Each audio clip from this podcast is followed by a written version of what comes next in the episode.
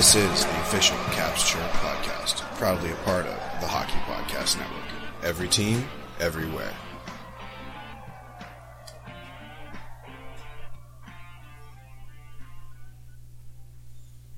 What's going on, Caps fans? It's me, the Hockey Troll, and I'm here with that snack, Paulie Cupcakes. What's up? Caps fans, we've got an incredible episode for you today. The Hockey Troll Hip Check is going to be talking about, you know, a lot of knee-jerk reactions that I've seen uh, revolving around the Washington Capitals and their future, and let's let's dive into it. Paulie, what are you going to be talking about? Snack time with Paulie Cupcakes. Some of the big Yeah. words. Some of the big trophies have had their finalists announced. So, we can talk about that. Ooh, I can't wait. You know, and here's the thing about the NHL awards. They're all fucking bullshit, right? I mean, come on. Other than like Hart or I mean the the Art Ross, which is points, and then you know, all of the, the stat based ones, right? I mean it's all hockey writers breaking their arms, jerking themselves off. Yeah. Right? So how much weight can you put in it? I don't know. I'm sure and you know, Carl was telling us, uh, Carl Olsner, friend of the pod, shout out to Carl. He was telling us that like if you won any of these awards, you would get a, a bonus. So it's huge deals for the players. Yeah. And so if you look at it from that perspective, being snubbed from an award is just like shitting directly on the player in more than one way. It does kind of, you know, especially for like rookie of the year. Yeah. But I'm guessing like Vezina for goalies is, is probably a big one. You know, Norris for defensemen, things like that. Still like a a monetary gain that they've lost because of dickhead hockey writers, Yeah. big J journalists, if you will. Uh, so I'm thinking, uh, let's pop some tabs and get right into it. Let's do it. One, two, three. So let I just I'm overjoyed. I'm brimming with enthusiasm for this pod. So as you know, our Monday podcast is all about like what the Caps are doing, league news, and then Thursday you're just at our mercy because you know we have really nothing else to talk about. But we record in one night, always on the Sunday before you hear any of our stuff.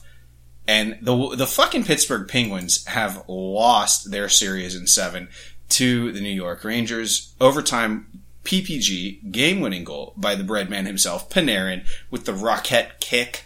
I hope he did the kick. I didn't watch the game. Fuck the Penguins. I fucking love to see it. I am so enthused now. You know, last episode, very, very droll. But, you know, this one, I'm bringing the heat. I'm bringing the energy. Paulie, what do you think? Your life has returned. Your lifeblood. Well, you know, this this has like very like a ton of ripple effects for me personally, and and that's that I don't have to worry that the Pittsburgh Penguins are going to buy another cup or you know be gifted another cup as they've been gifted five already. You know, one thing you can say about the Washington Capitals is that they've earned their cups. Cup. Yeah. One. They've earned their cup. The Pittsburgh Penguins, their entire Crosby uh, era has been a lie. Max Talbot should be Crosby. I mean, he should be. He, he's the only guy that won him the first cup. Uh, and you know, I'm sure there were some things. Lemieux was probably involved, paying off the Detroit Red Wings to, you know, I don't know, officials for sure. I mean, he was able to buy the team while he was still a player, so obviously he had money to buy a cup. Exactly.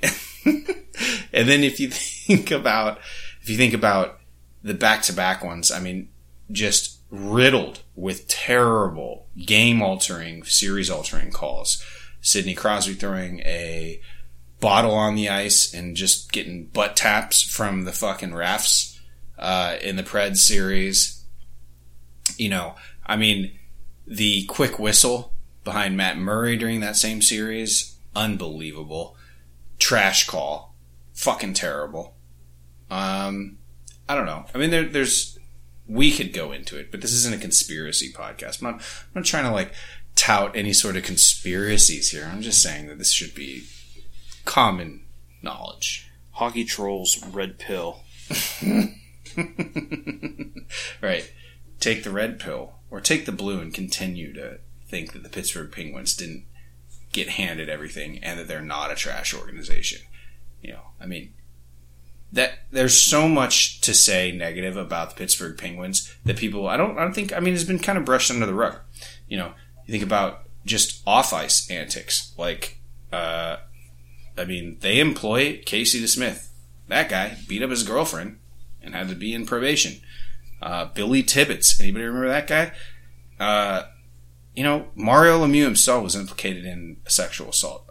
I don't know. I'm just putting it out there. You do your own research. Let me know what you think. You know, Hockey Trolls basically um, paraphrasing Glenn Beck. I'm just asking questions, Just asking questions, and I'm not, you know, not to be referent, not to be in the same ilk as Glenn Beck by any fucking means. But uh, hey, you know what? Here's something crazy. Craig Granger. Craig Granger. You remember Craig? Yeah. Yeah, shout out Craig. How y'all living? Hopefully everything in uh, New Orleans is good. Craig, I was down there um, in March. Saw the St. Patty's Day parade. Hooked up with Bayou vendors. It was a good time, man. Hopefully you're doing good too, dude. Love the content. You gotta do more cooking shit, bro. Loved it uh, every time. Gave it a like all the time. Reshared it, all that shit. Hopefully you're doing good too, man. Man, I love New Orleans. Yeah. I know. Best city in America. Oh, he, he came came back. Preds Coming are coming back, strong. Preds coming year. back strong next year, huh? Yeah, I mean, you know, they put up a, a good series against the Avalanche. I know that it was a sweep. One of those games went to overtime. Yeah. Um, you know, and those games were more competitive at a lot of points than the score showed. I think uh, I don't know anything about the age of the roster, but I think you know if if they're keeping guys, they do have a pretty decent Yeah. future ahead of them. I mean, you're looking at a Predators roster that hasn't worked out in the past couple years, but uh, you know, after that time that with with Laviolette and went to the finals, it was a huge time for for the Preds. I would have loved to see them win. Um, are they down and out? Not by a long shot. They've got a ton of opportunity. You know, maybe shed a couple contracts. Uh, who knows? Who knows? Um, all right, one last one. He's frying Craig Granger. I'm frying gator, uh, gator, and blacken a few gator nuggets as well. Let's go. Did you catch that gator? Get that tail meat, baby. Hey, look, gator's amazing. Um, and from what I hear, it's super healthy to eat as well. I've only had it fried and just kind of tastes like popcorn chicken. Yeah, I've had it. I've had it fried. I've also had it. I've had it multiple times. I've also had it in like a stew, like kind of braised, which is really nice. Tastes like uh, really mild pork. You know, I think the reptile class of uh, of food is highly underrated, bro. Well, aside from gator, I mean, I don't know of any other reptiles that are regularly served. Frogs. That's an That's amphibian. an amphibian. But okay, you got me there. Yeah. you were you were so you were. I was ready. You're fucking ready. yeah, You're ready to just shut that shit down immediately. yeah. Okay, fine. Like you calling a frog a reptile is like saying an ostrich is a mammal. Like oh, it doesn't fly and it looks hairy. okay, fine. You're right. I haven't, but I would eat an iguana. Yeah, I'd I'd try almost any animal. Yeah, try anything. About bugs. You into bugs? I'd eat a bug. I'd eat a bug too. I haven't had the opportunity. I don't think. Except for the times that like things fly in my mouth and I just eat them. Yeah. Craig says turtle. Yeah, that's Oh, tur- turtle. That's a good. Yep, I've had turtle. Turtle. I've never had turtle. All right, look. So I was on a hunt, bro. When I was in when I was in New Orleans on, in March, on a hunt for turtle soup, and I finally got it. I had to go. I had to go all the way back to Pensacola to get it, though. Yeah. Yeah, it was a New Orleans restaurant. Felix's. It was a Felix. It's a Felix's restaurant. Really good um, blackened oysters there. Uh, 100% recommend. I'm usually a raw guy. Raw guy. You know, I like the raw oysters. So Yeah. but you know, hockey back in South Louisiana. Absolutely, I'd love to see it. You know, I can't believe that they called. I mean, honestly though, the New Orleans Brass. Is that what is that what Bayou Menders said they were called? Amazing. That would have been an amazing fucking NHL team. A ECHL team, I think. Yeah, in yeah, exactly. Right. ECHL. All right. Thanks for that southern spice there, Craig. Nice to see you again, man. Hope you're doing good. Hockey Troll Hip Check. You want to get right into the caps? Let's do it. Let's go. This is the Hockey Troll Hip Check.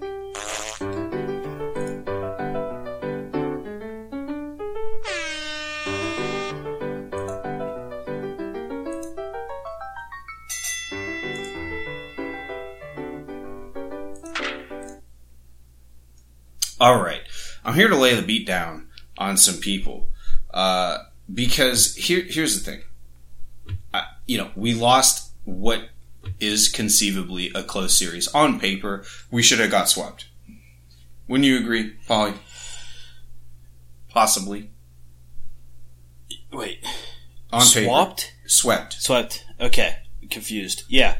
I mean, getting swept in that series wouldn't have been a huge surprise. Correct. Now, we didn't get swept.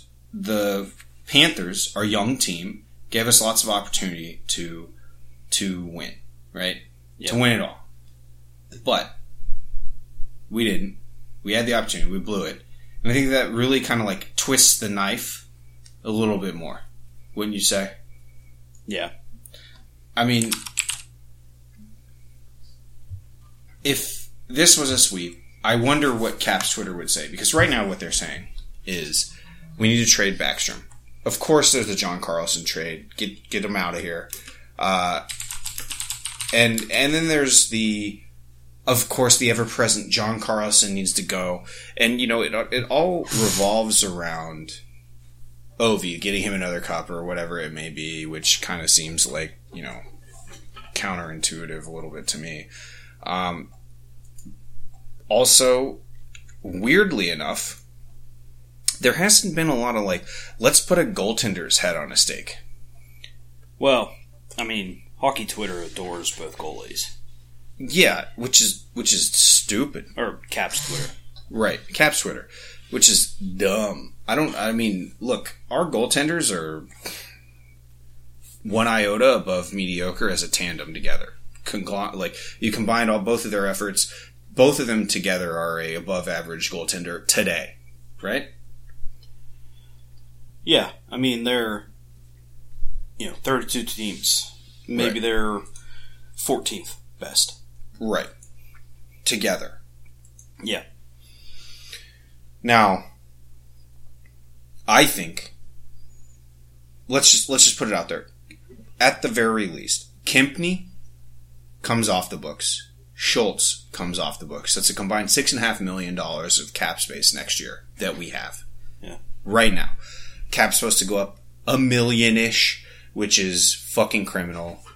I mean, you know, put that under put that under uh, the players getting screwed Yeah. column um, due to COVID, you know, whatever. I'd love to see the books it, to, to see how they justified that, considering they just signed um, like a billion dollar deal with the fucking TV network here, ESPN. Two big ones. Yeah, exactly.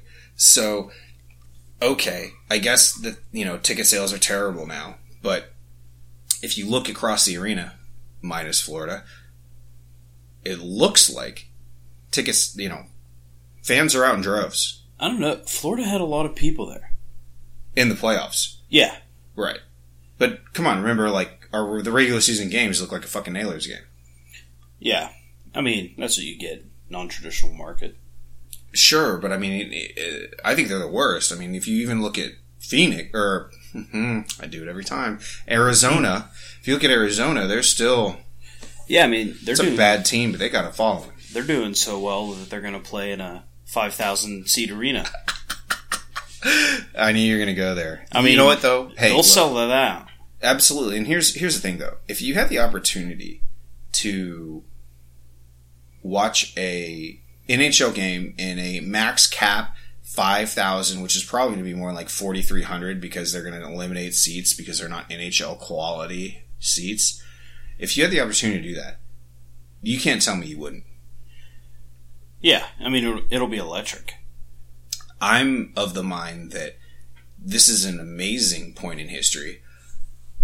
If somebody was, if somebody came to me, you know, I'm not, I'm just, I'm just gonna put this out there. If somebody came to me like, yo, road trip, week long road trip, let's go to Arizona and let's watch a game in the ASU arena. I'd be down. I'd probably take vacay time for that. Honestly, Paulie, we should do that. Honestly, You know, and it might even benefit ASU a little. Fuck yeah! Are I you mean- kidding me? Yeah, The fact that people are going to go to ASU games anyway. bro, they're gonna build like a five thousand uh, square foot addition. Like the like the team is gonna build a five thousand square foot addition to the college's arena for like locker rooms, training facilities, all that shit. And then that'll be there once they leave. Yeah. ASU is like just doing amazing off this deal. You know, and they became a team in D1 because some anonymous donor just threw like 34 of the 36 required million. We talked to fucking Corey Crenshaw and Richie Flores, Dick Flo of the uh, Sporty with, with Corey and Richie podcast on the Hockey Podcast Network. They rep the, the Arizona Coyotes. And they were talking about when they were in college, which was when we were in college. Well, when Corey was in college, which was when we were in college, ASU was like popping off. We should have fucking like tried to get on that team, bro. We probably could have. I mean, come on. They were playing D1 club. Yeah, but like, come on, we could have like we could have scrubbed it up on like a fucking black diamond, like a. I could have been like, I could have been the like ninth forward. You could have been like the tenth forward. Yeah. You could have been all right. I could have been like the no no. I could have been like sorry, not ninth, the twelfth. I could have been the twelfth forward.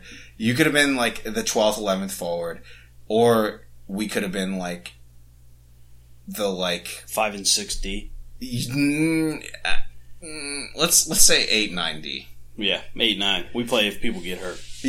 exactly. Right. Well, exactly. we dress if people get hurt. Big boom. Yeah. we don't touch the ice.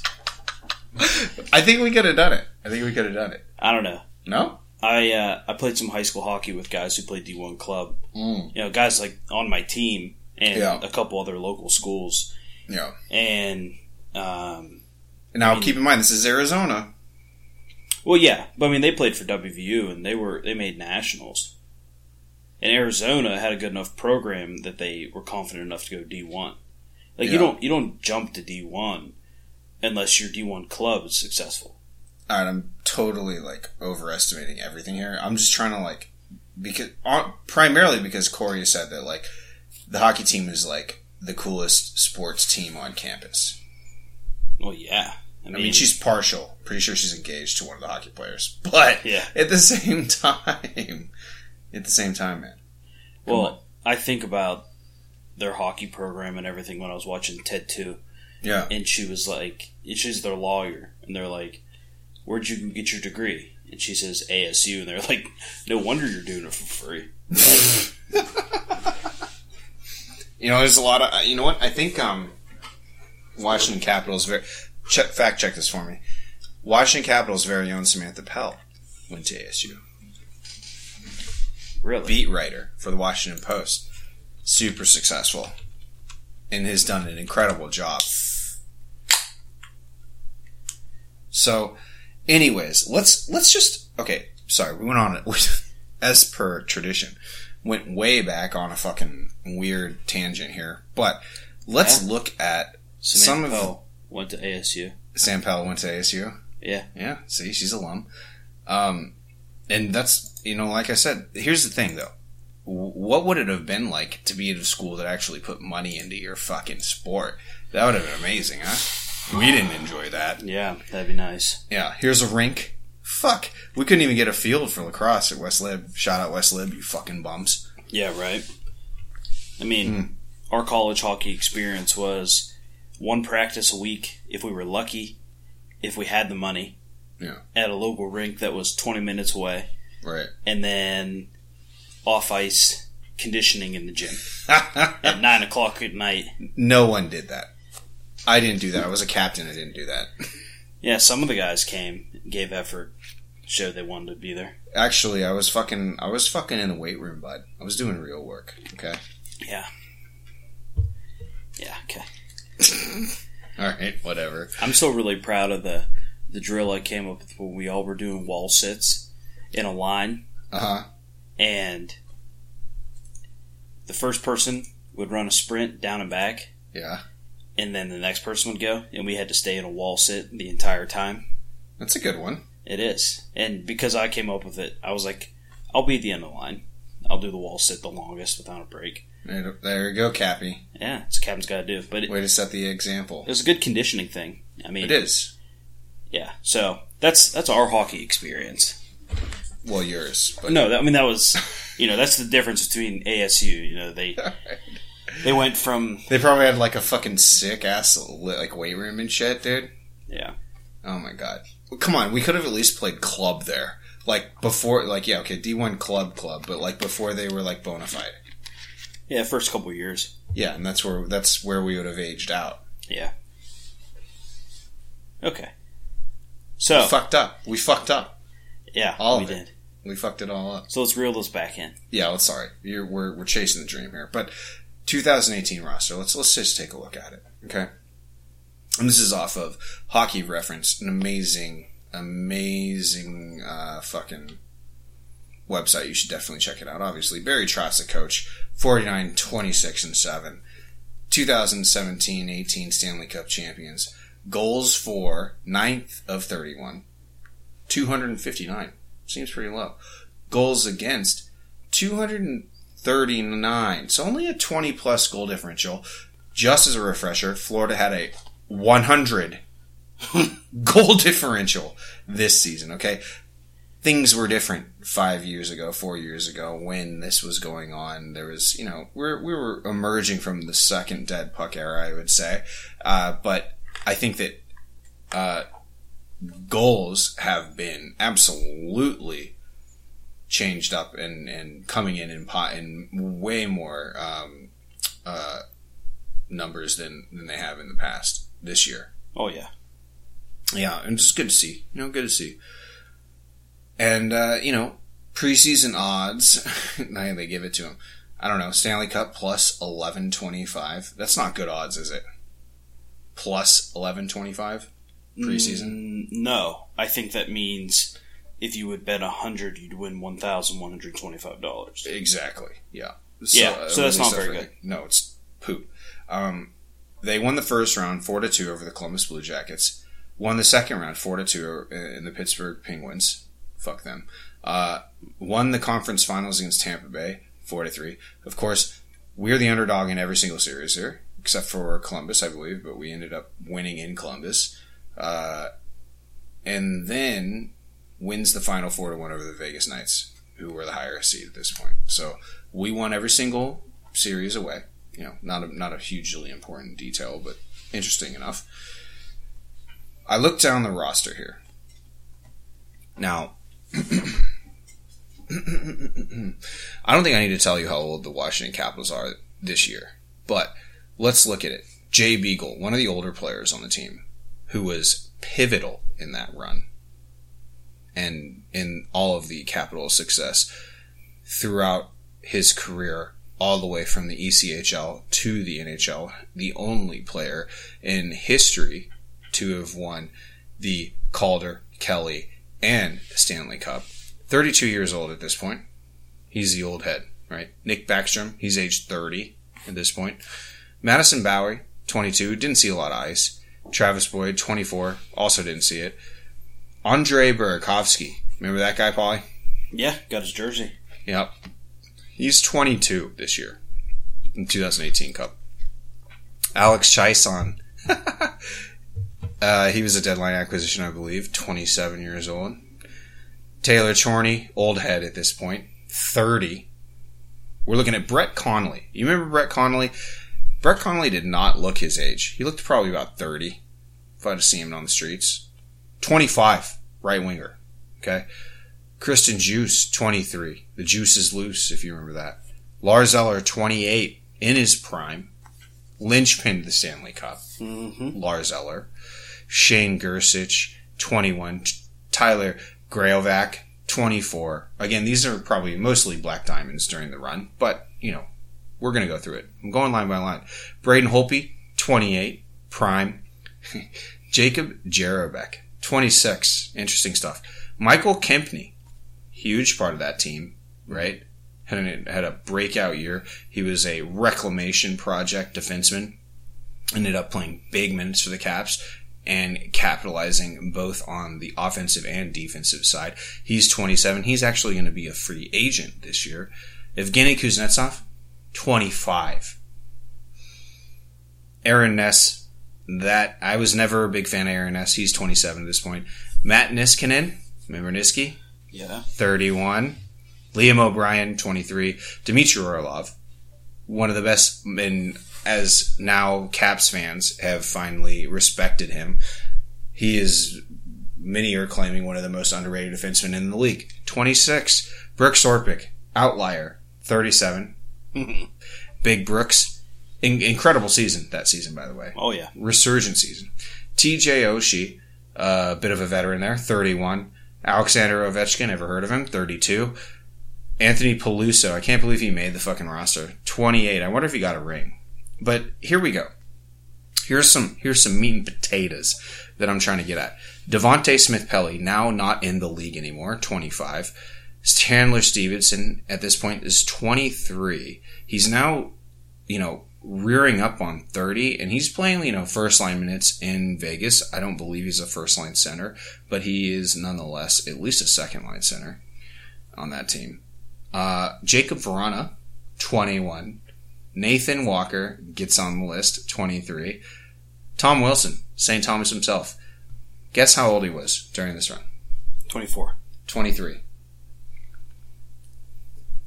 That's a lot of young piss and vinegar on the front line here, or across the across the uh, entire uh, roster. I'd say. Yeah. Now, through this run, I mean, think about it, man. Our fourth line was so pivotal. We had Jay Beagle, uh, and you know Vrana and Devante Smith Pelly and all these guys just like pitching in hardcore. We end up winning. Nobody was ever going to see that coming, and we had a good mismatch during that whole matchup. And then our stars showed up. The the stars truly aligned to make this 2018 Stanley Cup win happen.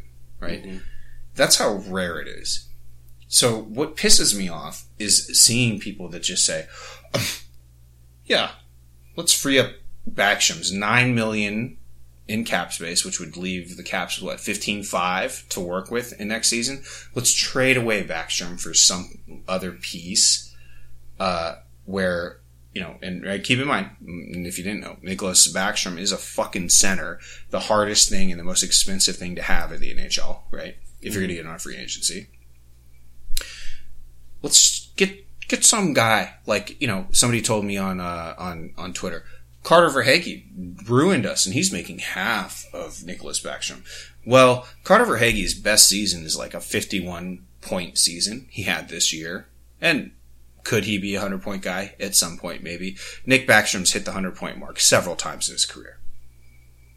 Yeah. It's very rare to see Nick Backstrom score less than 70 points when he's healthy. It's a big caveat in the healthy, especially now. But at the same time, yeah, you're right.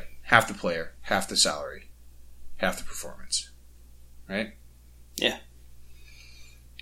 Having these knee jerk reactions and trying to compare to a team that's literally like four years older now is asinine.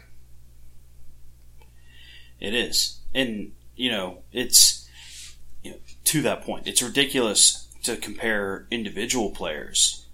Um, you know, to, to say, get Verhaeghe, give up Backstrom, and it's like, well, you know, you're seeing him in his prime, so you're having like a distorted image. Right.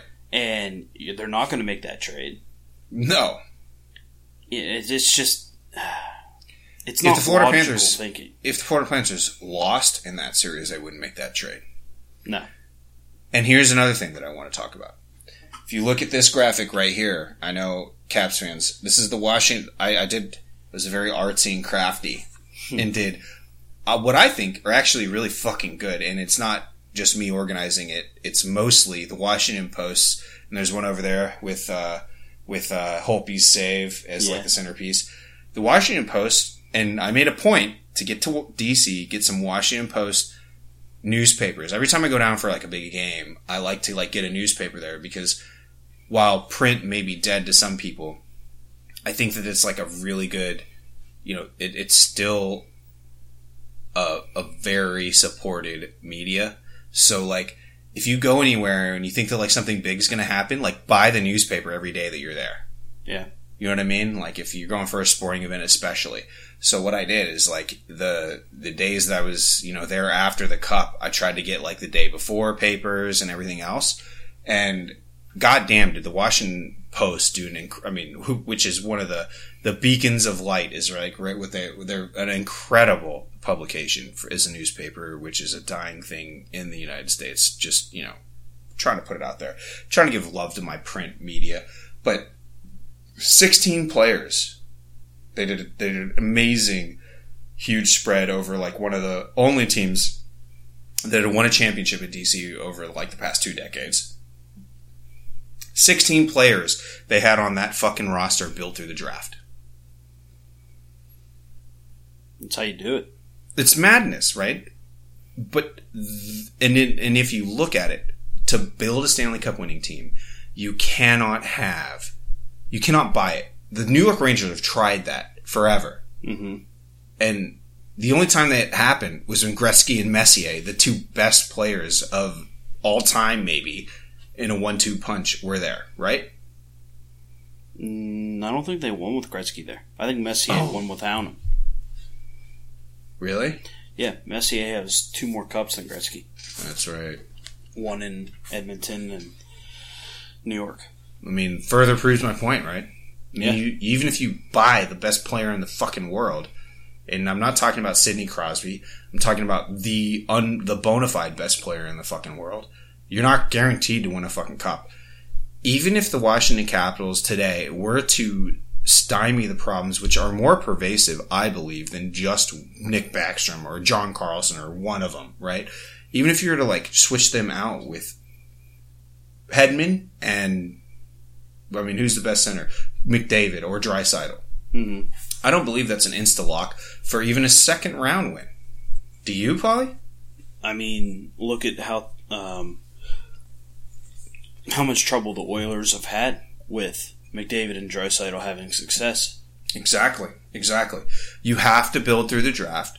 You have to find these deals on players. If you don't, I mean, you have to have these guys who get paid nothing and overperform like shit. And I'm talking your Jay Beagles, I'm talking your Devante Smith-Pellys, I'm talking your Jakub Vranas, I'm talking your Andre Burakovskys. At these times, in their contract years, at the time that we won, they were getting paid shit for what the players that they either washed out of the league or eventually became somebody. I mean, Andre Burakovsky in the playoffs just shot a puck through the fucking net.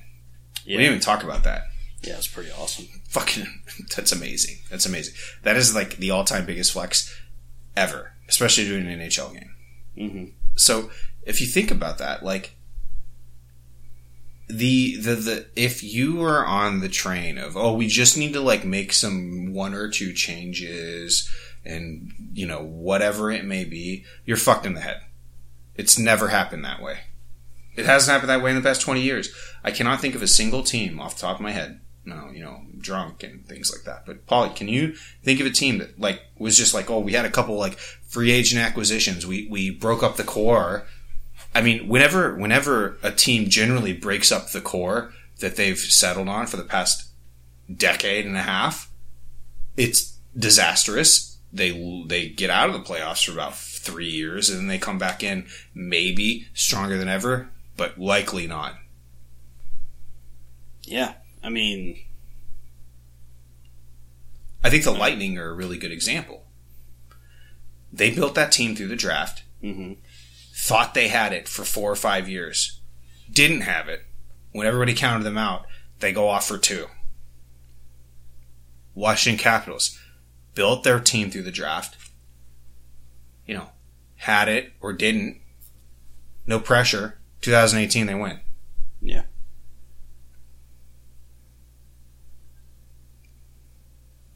Is my rant falling on deaf ears? Oh, we won't know until we see our numbers. Yeah. Well, I don't know, man. I mean, what, what's your which? What do you think, man? I mean, are are you in agreement, or do you think that we? Do you really? Do you think that the the Washington Capitals like a goaltender and a center away from winning a cup? No. Me neither, man. I I cannot see it.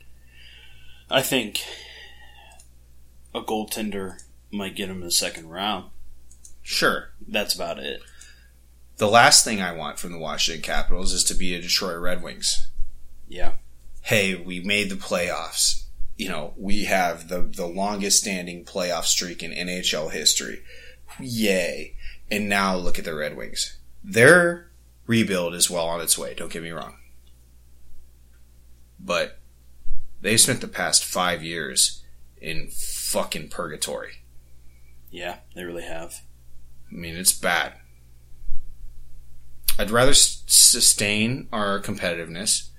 You know, I, I think that Caps fans of this era. I mean, think about it, man. Like, eh, we've been watching hockey for like what twenty years. Yeah. twenty five for me.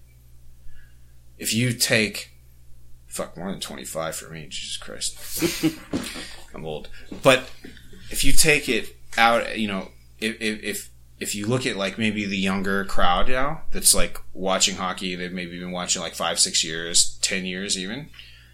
It's just the Ovi area. So you've seen like this build up and this breakdown. The only team that I've followed that I've that I've been old enough to understand what a what a rebuild looks like is the Colorado Avalanche.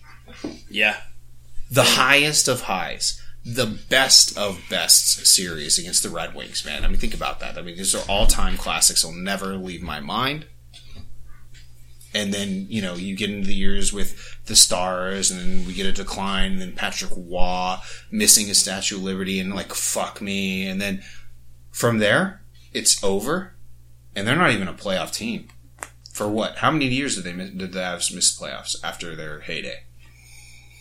Well, I think Sakic stuck around till mm, maybe like oh, I want to say he was there till like 07 or something like that. I don't know. They, I would, I think they had like a five, six, seven year Drought. drought. I mean, because they had quite a few lottery picks. I mean, they got And they picked first a couple years, didn't they? yeah, they got Duchene. Yeah. They got Landeskog, Burko- or not Burkowski, Rantanen, Yeah. MacKinnon. I mean, those are all top five picks. Number ones. Yeah. Yeah. And you look at it, that's a, that, I think that it's pretty easy to say that in the 90s, the Colorado Avalanche were a bona fide dynasty. Yeah. I mean, What, two cups, three cups? well, they had 96 and 01. Right. And they But were in the mix every year. Yeah, I mean, they were going to conference finals or losing the second round to the Red Wings, Right. who would eventually win the cup. Yeah. Close to a dynasty. Red Wings are probably more a dynasty in that sense. Yeah. Possibly in that year. I mean, that string, it was either Colorado, Detroit, or New Jersey. Right. And then slip in a couple Dallas. Or Oh, yeah. Dallas. Dallas did get that one. Yeah. I mean, an incredible time to watch hockey, though. Seriously, like Yeah. before this, and then there's like people that have never experienced that, and they don't know they don't know that, and then like the Washington Capitals now are the, like the, you know, maybe the Dallas or the Avalanche of the '90s. We've seen now a all time great historical player in Ovechkin get drafted, then Backstrom. You know, we had some bad years, right? Where we get the first round pick, and then now, like the oh, first overall, and then now we're like here, the twilight of their careers. And honestly, Caps fans, you should be fucking thankful that we've been this competitive for this fucking long. It's been the entire Ovechkin era, minus two seasons. Yeah. I mean, you know, as an Avalanche fan myself, I fell in love with them as a kid. 01 Cup. They stayed competitive for a couple years. I grinded it out for my more formidable years. Yeah. Formidable years, Formidable. Yeah. And now they're back up on the come. You know, it's the way hockey goes. It's the way sports go, and you know you'll get through it. It's Right. okay. And to bring it full circle, is that the in with a cap system, it is almost and you know of course we talked about like what pre-cap hockey here, but even in pre-cap hockey, it kind of like goes with it. You need your star, and you need to you need to develop from the draft killers, right? Guys who are going to overperform their salary. Yeah. I don't see a lot of guys on the Washington Capitals right now that are overperforming their salary. Me neither. All that to say, I think that the Washington Capitals' first move here is to figure out goaltending. I have, I, you know, and I'm not that, you know, I'm not the pylon goalie guy blamer, but I think that there could be room to move away from. Unfortunately, I feel like it's going to be Vitek. Yeah. Get a veteran in to coach and and mentor Samsonov.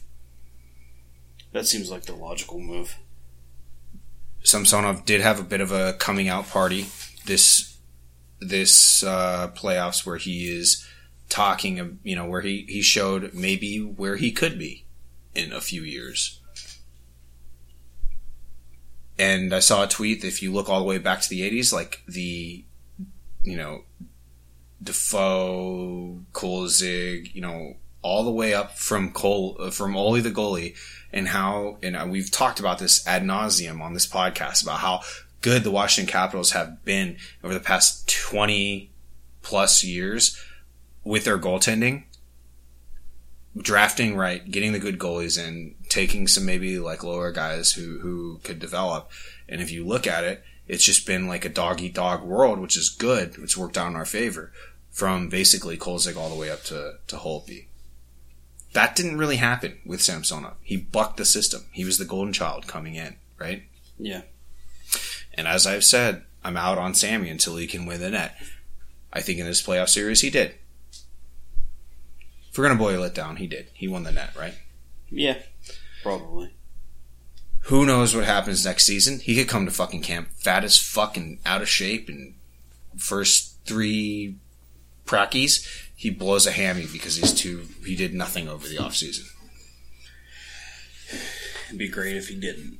Exactly. Because I think that the I think the first thing that they need to do is move away from whatever goaltending situation they have. I think that's like the number one thing. And good teams always build from the net out. The defense we're going to free up some guys, some cap with Kempny and Schultz probably just not getting re-signed. That's six and a half there. You could probably bring up some guys from Hershey, give them a chance. I think they did well. Same with the with the and then you know I think our top six and our top four are solid. The rest gets kind of can you prove yourself, right? Yeah. All right. I've babbled enough. Yeah. It's my turn to talk. Exactly. Hockey fans, the pursuit of the Stanley Cup is on, and, and DraftKings Sportsbook, an official sports betting partner of the NHL, has an unbelievable offer for the most exciting playoffs in sports. New customers can bet $5 on any team to win and get $100 in free bets, no matter what, win or lose. Looking to turn a small bet into a big payday during the playoffs? With DraftKings same game parlays, you can do just that. Create your own parlay by combining multiple bets, like which team will win, how many goals will be scored, and more. It's your shot at an even bigger payout. DraftKings is safe, secure, and reliable. Best of all, you can deposit and withdraw your cash whenever you want. Download the DraftKings Sportsbook app now. Use promo code THPN. Bet $5 on any NHL team to win and get $100 in free bets no matter what. That's code THPN at DraftKings Sportsbook, an official sports bar betting partner of the NHL. Minimum age and eligibility restrictions apply. See show notes for details. Paulie, I'm hungry. Let's do it.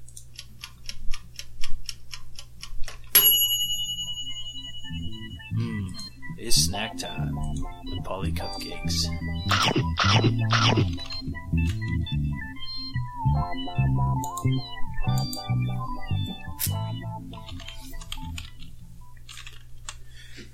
All right, we're going to talk about the awards. Um, Well, wait. What is your? I want to hear your take on the NHL awards. Um, I mean, I want the guys I root for to win them. Yeah, but do you do you? I mean, I well, okay. So I think this year's um, nominees in some of these categories do, I think, um, go a little more to what they should be. But okay. I think stats are important, but you need more of a full picture. Like when Taylor Hall won the Hart, I think that was a good time, a good thing to do because I think yeah. he was either third or tied with MacKinnon in points. Maybe he was second, but Right. it was MacKinnon, McDavid, and Hall. But Hall, you know, drug New Jersey into the playoffs that year. Kicking and screaming. Yeah, so he absolutely was the MVP. You know, I, I don't, I don't think like the MVP. It shouldn't be just the guy who looked the best and had the best stats. I think Right. it should be who had top of the league stats, but also a larger share of his point team's points than anyone else. I've heard it described as if that player wasn't on your team, would you have done what you did? Like, would you have gone to the playoffs? Would you have even placed as high? Like, whatever. And so I think that kind of tracks what you're saying, right? Yeah, I mean, it doesn't make sense. Like, the, I mean, the stats aren't there, but for Nathan MacKinnon, you know, it doesn't make much sense for the MVP to come from the Colorado Avalanche or the Florida Panthers. Because both of those teams were stacked to the fucking gills. Yeah. Fair enough. Makes sense. Yeah. All right. And well, do you respect the the sports journalists that vote on it, right? Because that's so. Tell me how it's create. Like, is it? It's sports journalists for a lot of it. That writers, hockey writers, really, um, that get a vote for this stuff, right? Yeah. It's like a a media thing. I think, um, I think the award that has the most weight is the Ted Lindsay because that's the MVP voted on by the players. Right. Um, so that one means the most to me. Yeah. I'd say.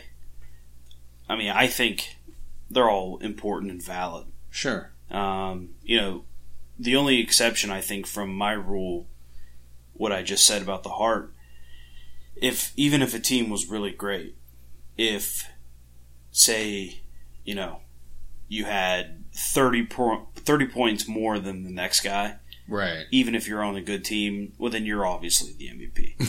But Yeah. if the numbers are close, I think you have to look at the whole picture there. Right. And to be clear, like these are for anybody who's not familiar with the NHL awards, these are like these are the vo- like league awards of the league. So the best of the league of the NHL, not of like team awards, which Right. are constantly handed out. I don't even know all of the team awards that are internal that happen. Right. Right. Yeah. These are league bests. Right. Cool.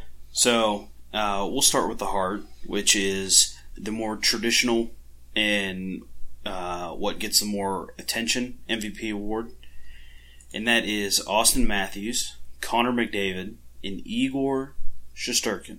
So, you know, it's nice to see a goalie in here. Dude, I was just gonna say, yeah. It is. Yeah, I fucking love it. The goal is never they get one award, the Vezina. yeah. I feel like it's kind of like having someone who plays defense get nominated for the Heisman. You know, it's like, thank you for Yeah. putting someone besides a quarterback in there. Right, right, absolutely, absolutely. Fuck, Yeah. I mean, it's rare to even get like a running back to win the Heisman sometimes. Right. You know, yeah, You know, and so McDavid, he led the league in points. Yeah. And he was eight points ahead of the second place, Huberdeau. Huberdeau was on the President's Trophy winning team, Oilers, not quite so, so successful. Right. I mean, I think that leads to a legit nomination. I mean, Huberdeau had 115 points though, total, right? Yeah. That's crazy. That's, I mean, that's crazy. Even, I mean, you know, you think McDavid's going to blow it out in 123. That is insane. He's already got the Art Ross locked. Yeah. Because it's like a stat based thing. Yeah, there's no opinion. Right. But like if and then and then what Matthews with the goals, right? Second. Yeah, so he leads the goals with 60. Next guy, Draisaitl with 55. So, you know, I mean, you could look at that and say Matthews leads the league, and the guy behind him was McDavid, or was assisted a lot by McDavid. So, does Draisaitl do, do this without McDavid? Does that make Matthews, you know, does that give him an edge up?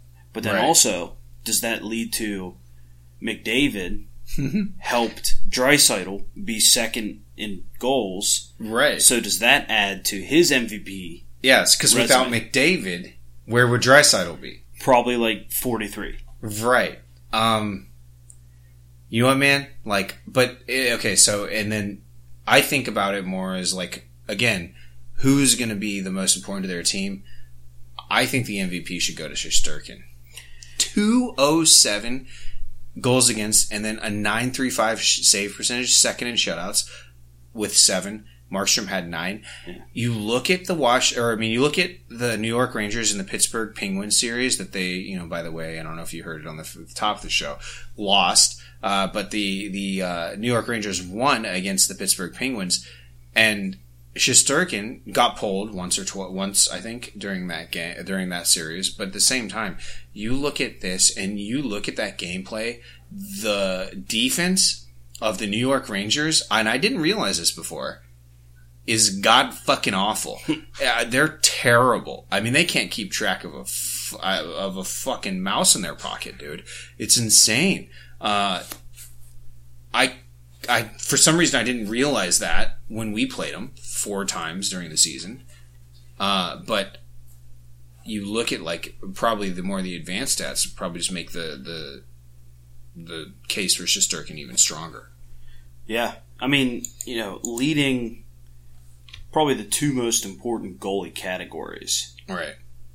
That's huge. And being second in the third. Yeah. So, who is your Hart pick?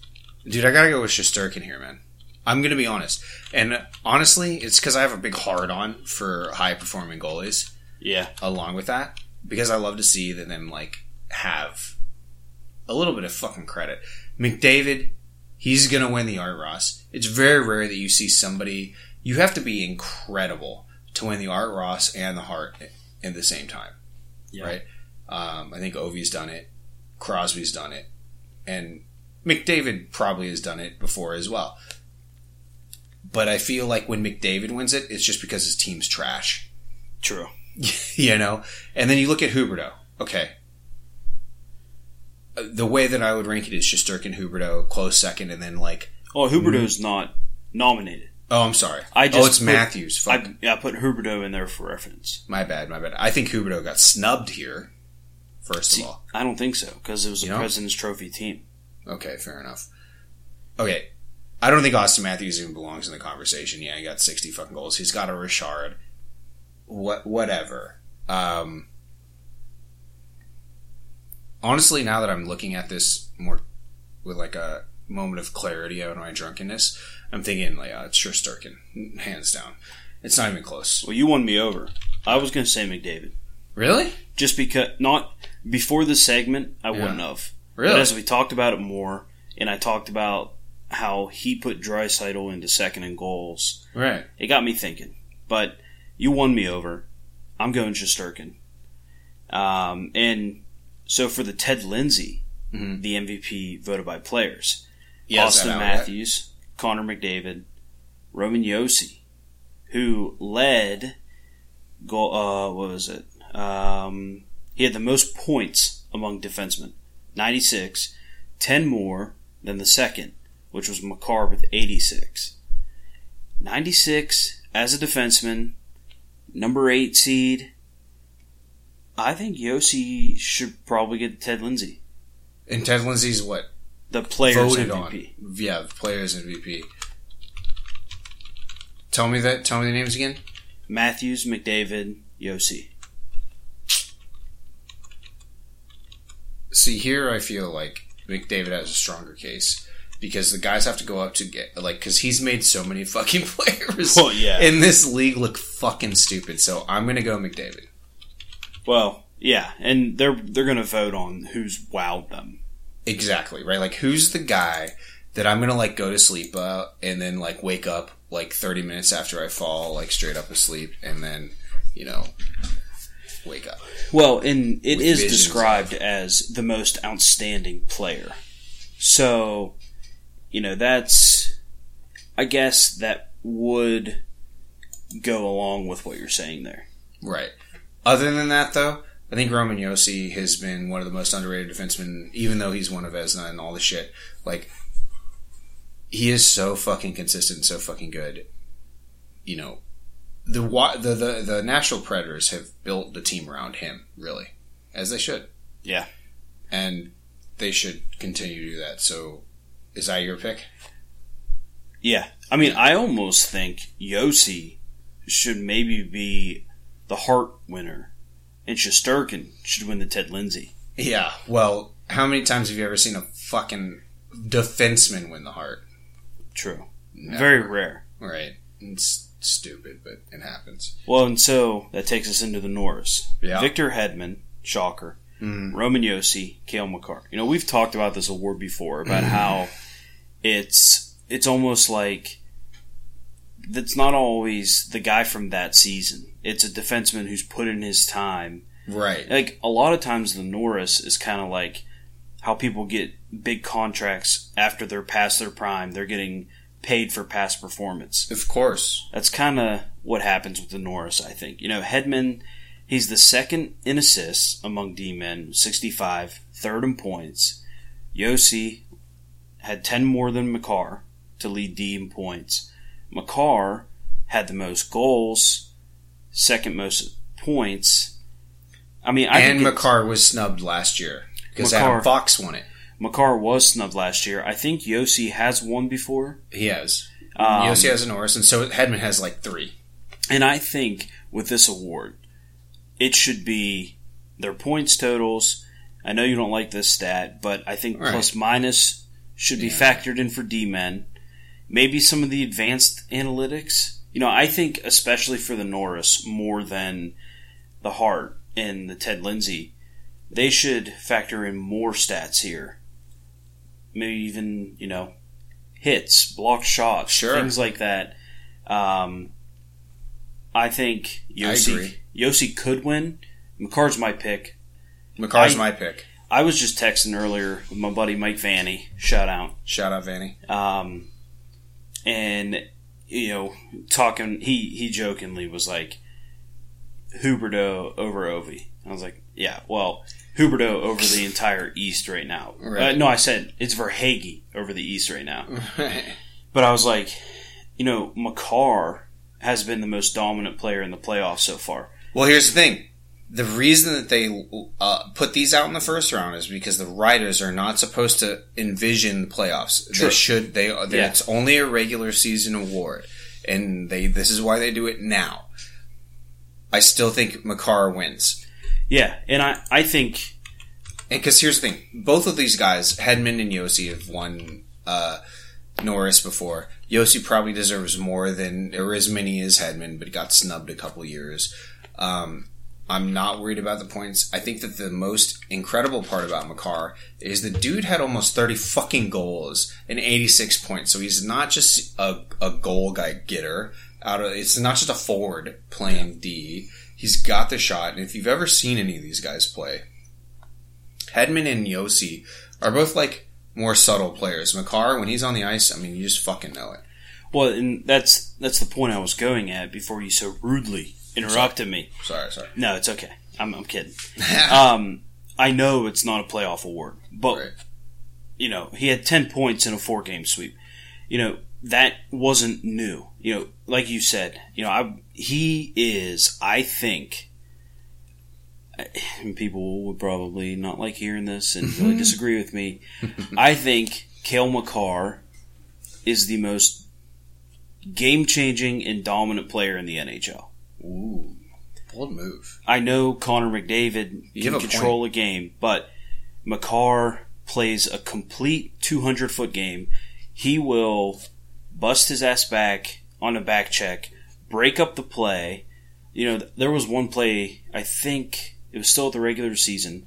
He back checked, laid down, broke up a play, took the puck down the other end, and either Coast to scored coast. or set it up. You don't see that anymore in No. today's defenseman. You really don't. I mean, he plays like a shutdown mixed with an offensive defenseman. Like he is the entire full package. I mean, MacKinnon is still a very strong, dominant player out there, Yeah. but I think Makar outshines MacKinnon when they're playing together. And you know, I I think Makar at some point should be a Ted Lindsay nominee. And um, yeah, I mean, I, I think Makar is he should win this. He's the You're most standing. dominant player. You're s- sent for Makar. Yeah, I mean, Paulie Cupcakes. this is a 29 year old man crushing on a 23 year old Dude, I'm with you. And let me think about it. Like, how many fucking years does he have left? a lot. You're going to build a team around this kid. Yeah, for sure. And um, oh, I just lost something I was going to say, but you know, uh, Makar, he's special, and he makes me happy. Um, um, so going on to the Calder, not the Calder Cup, which is the championship of the AHL, but the Calder Trophy, which is given to the basically the rookie MVP, rookie of the year, and that is Michael Bunting, Moritz Seider, and Trevor Zegras. Everybody knows who Trevor Zegras is. You know, he's the Michigan guy, pulling off the lacrosse goals. I think he has two this year in the NHL. Insanity. Um, yeah, so I guess we'll start there. Zegras, he was second in points among rookies, 61. Not a bad rookie year. Third in goals, 23, and that made him third in assists with 38. I think it'd be hard to beat him because he's gotten so much media attention, and I, I think he's kind of the darling among rookies right now.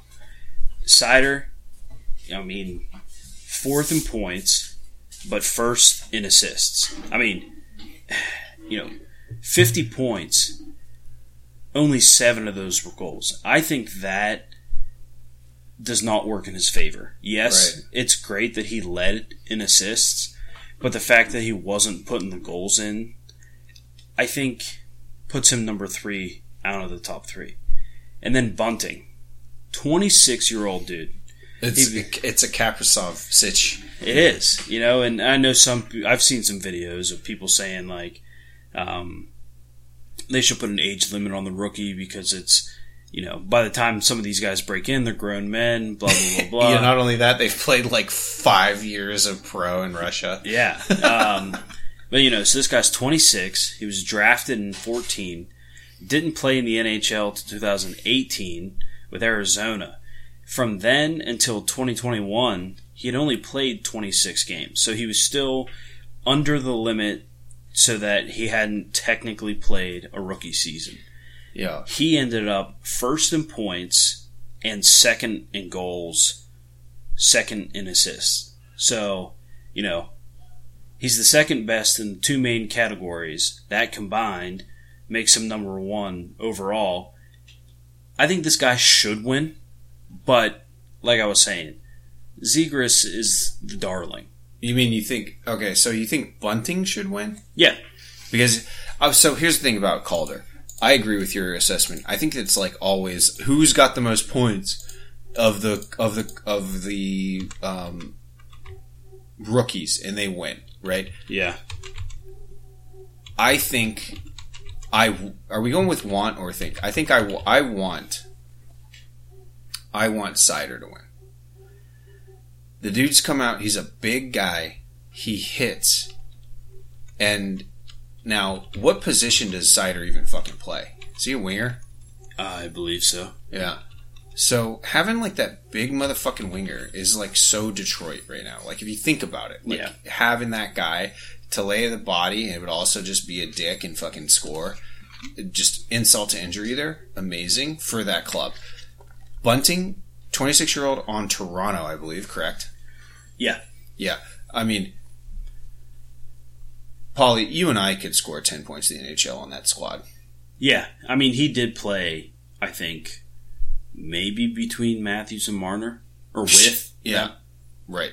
yeah. So and then, I mean, yeah, I'm. I I'd like Bunting to win. I think Zegras wins. right. And then here's the thing Zegras, second in points. All right. Uh, the showboat goal, amazing. Don't get me wrong. Good stuff. Um, I just can. I'm going to be honest. I just cannot get over Zegras's most punchable face in the NHL. Yeah. If I saw Trevor Zegras in, in in person, I would say, "What's up, dude? Like, you have the most punchable face in the NHL. Can I punch it?" And he would say no, and I'd be like, "Okay." Well, you know, either him or Matthews is going to be wearing the C for Team USA someday. So, you know, you got to pick one. Matthews, Yeah, you like him better. shit stash Matthews for sure, better. Um, I mean, what the fuck, man? Why does the USA have to have the biggest douchebag core? those guys, Kane. Fuck. God damn it, man. I mean, and look, Trevor Zegras, he's going to be good for the game. He's going to really come into it. But, uh, you know, like I said, like I said earlier in the season, I would love to just see Trevor Zegras get non-injured on like the most embarrassing helicopter hip check play. Like, I'd love to see Orlov just like lift him, him do like a full like Duchesne entire somersault, like fully extended, not like like um Benton, like fully extended, like just woof woof, and then just fall flat on his back, be completely fine, but come but totally embarrassed. Yeah. Uh, you know, he reminds me of like a Tiggy, Well, but like even more douchey, more douchey than Tiggy. well, Tig, Juicebox Pod. Hope you're listening. Shout out Tiggy. Troll just called you out. but Tiggy's not like a, a douche, so like, you know what I mean? Yeah. No, I mean Tig can do a lot of goofy shit with the puck. So No doubt. it's you know it's a pretty good comparison style play. exactly right. And Except Tig will mix it up. Right, but I feel like Zegras is just kind of like a little child, man, little baby out Yeah. there. Uh, oh, don't hit me. Yeah, exactly. Like you know when when Jay Beagle fucked up everybody, and then he was just like, Jay Beagle's he's a bad guy. I don't like him. It's just a classless play. He should be embarrassed. It's like, bro, you went in there after the whistle, and then fucking like had hands up. What what do you want here? Like, if you're gonna fucking play, play. I don't know. Yeah. Be ready for some bullshit if you're gonna be fucking showing your ass like that. That's all I'm saying. Um. So yeah, I like Seider. I like this guy. Okay. Well, now You're right the though. I think. Bunting's gonna make it. I think Bunting's gonna fucking get landslide. Well, yeah, I mean Toronto media. exactly, dude. That's what I was just gonna say too. Yeah. Exactly. Yeah, kid from uh, Anaheim doesn't stand a chance. Right. Seider being in Detroit could help Hockey Town. I Right. don't know. Yeah, yeah. The Vezina, Jacob Markstrom, Calgary, Saros, um, Nashville, Right. and Shesterkin in New York. Yeah. So, you know, I'm going to run through these stats, and I it. think this award kind of awards itself. So, Markstrom led the league in shutouts, nine. Okay. Fifth in wins, 37. 12th in save percentage with 917. 10th in goals against average, 2.22. Pretty good, you know. Um, top 10 in three of the top four categories. Right. Saros, ninth in shutouts with four, third in wins, which is huge on an eighth place team. Mm-hmm. 17th in save percentage, ninth in goals against, 2.64. His save percentage was 0.918, only one one thousandth higher than Markstrom. You know, it goes to show you how little the margin margin of error is there. Yeah. Um, and then you got Shesterkin, second in shutouts, seven. Goal goals against two point oh seven. Best save percentage nine point or point nine three five. Sixth in wins with thirty six. 2.07 goals against average is fuck all insane in this season. Yeah, When teams are like scoring five or six a night. it is. It's insane. You know, I, you know, Shesterkin is in the top three of three of four and top ten in the fourth. I think Shesterkin wins this by a landslide. I think it's. I think you're right. Yeah, I mean, I mean, you know, give it up to Markstrom, veteran in the league, been in the league, been in and around the league for a long time. Um, incredible with the shutouts. Has much better defense in front of him. Fifth in wins. That's that's a brutal team letdown. Uh, 12th in save percentage though, and then 10th in goals against average. I don't know. I can't get around it. Uh, I think it's great that he got nominated, and if he can follow this up with a lights out, almost world beating year, maybe. Saros, insane that he's even fucking nominated. This him and Markstrom, I'm like, where are these guys coming from? Honestly, like, is am I that old? These guys, when they when I first saw both of them, I thought they were trash. I thought they'd be out in five years. Apparently not. Saros, and and it, and it goes to show two Western goalies other than and then Shesterkin that I'm like, oh yeah, of course he's here, right? Yeah. Um, that just goes to show like my East Coast bias. But you look at like, you know, Saros, who the protege of Pekka Rinne, Mm-hmm. who is uh, honestly world beating, uh, most consistent, one of the most consistent goalies in, during his career. Um, Saros had an incredible season this year. Um, I just, I, you know, I can't. I don't know if I can get around it.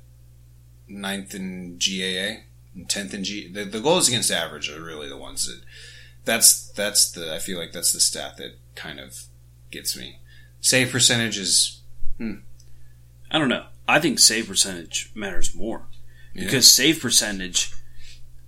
I mean, I guess you can argue that they go hand in hand, but save percentage seems to me more of like. You know, I feel like that's more team based though, right? Like No, I think goals against, is team based. Oh, is it? Because think about it, you win a game two to one, but the the goalie who, you know, let up two saved fifty, and the other guy saved twenty two. Yeah. But I mean, when you look at okay, if I'm going to say like okay, this goalie is going to give up this many goals in one game, it's what two oh seven, right? Yeah, Possibly. Who's going to give us the best chance to win? If you have a goals against average 207 and 307, who are you going to pick? But Well- one has a, one has a better save percentage. The the higher GAA has a better save percentage. Well, yeah, but if true. if your team is keeping shots away, then the But, GAA yeah. is going to go down because the save percentage is going to go up. yeah, if you tell me this guy's going to give up three goals if he faces 50 shots, and I say, okay, what if we drop that down to 25 shots? Well, it's going to be 1.5 per game. So Yeah, then but- we got to score two to win. but the save percentage doesn't change, does it? So, like you said, if it's thirty, if it's thirty shots, his save percentage stays the same. If it's ten shots, his save percentage stays the same. No, I mean it'll be skewed, but the end of it, like going into the game, I don't know. Fuck it. Maybe I don't know. We're fucking. we're, we're, we're messing. We're, we're, we're getting the bottom into- line here is I don't think dark that there's. arts. Yeah, I don't think. I don't think. Looking at these three nominations, I don't think that Shesterkin even has competition. To be completely honest, Okay. Yeah. Who gives a fuck about shutouts, dude? Shutouts are a team's. You know, as as great as it. This is and this is the shittiest part about being a goalie is that when you get a shutout, yeah, that's amazing for you, right? But you never. That's not truly it. Like you know that the boys did good for you. Well, yeah, I mean, I feel You like never a- really own that. getting a shutout's kind of like when they pass you the puck for an empty net hat trick. Yeah, exactly. Like it's it's the team getting it done. Right. No doubt. No doubt. All right. Well, are we going to revisit this like in a couple weeks or something? Whenever they fucking decide it. Well, I mean, that's why I wrote it down. All right, good. Yeah, because you know, I love these are really good ones. Obviously, all the stat based ones are are done, so you can look those up. We won't even go for that, but um, I you know I think Vezina's probably if if we look back at the ones that we've just talked about, I think Vezina's the most on lock. Um, and I think the rest are really kind of a, a crapshoot, bro. Yeah, I think so. Yeah. Awesome. Good Segi. Well, that's that's the end of snack time. You're fulfilled. Absolutely. All right, Caps fans, thanks for tuning in. Thanks for hanging out with us throughout the season. We'll be here with you throughout the Stanley Cup finals. So, you know, stick with us. We'll be around. We'll be covering it. And of course, if any Caps news pops up, we will also be on top of that shit. We'll uh, revisit these awards. We'll talk about, you know, I, I don't foresee any cap. Paulie, what do you think? I don't think I don't foresee any caps moves until the end of the cup, until the cup's awarded. Yeah, I don't think so. I mean, wait and see till the end of the season, see what's available. Yeah, and not only that, I don't think that maybe if if there's going to be a coaching change, I think that maybe we might see something right after the cup's awarded. But honestly, I feel like we're going to have to wait until training camp Well, or right before until we get a coaching change or a player change. yeah, probably. All right. Well, Caps fans, we love you. If you like us, find a place you can rate us and give us five stars only. Five stars only. Until next week, Hockey Troll, Paulie Cupcakes, sign off. Bye. Hey, Caps fans. Thanks for tuning in to the official Caps Chirp podcast, repping the greatest team in the NHL. Follow me, the Hockey Troll, at Hockey Troll on Facebook, Instagram, and Twitter. and follow me, Paulie Cupcakes, at Cupcake Polly on Twitter, Instagram, and TikTok. And follow the show's handle at Caps Chirp on Facebook, Twitter, Instagram, and TikTok. Special thanks to the Hockey Podcast Network at HockeyPodNet on social and the HockeyPodcastNetwork.com. The Hockey Podcast Network. Every team, everywhere. Check them out, or we're not friends anymore.